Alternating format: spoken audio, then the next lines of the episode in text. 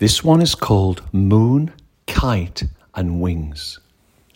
And there above the roof of heaven split, the scratch and travel of a different kind, aloft in modern times with pencil wings, silver fuselage streaking in white across the evening sky.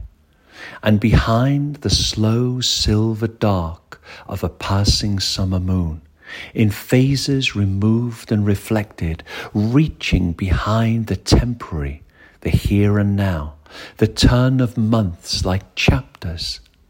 She rose, magnificent, her wings stretching upon the last breath, the heat invisible, spiraling, an unseen hand uplifting, her last shadow flickering across the landscape below with fields and pathways, rooftops and gardens, choking roads and building sites. She passed and arched over all until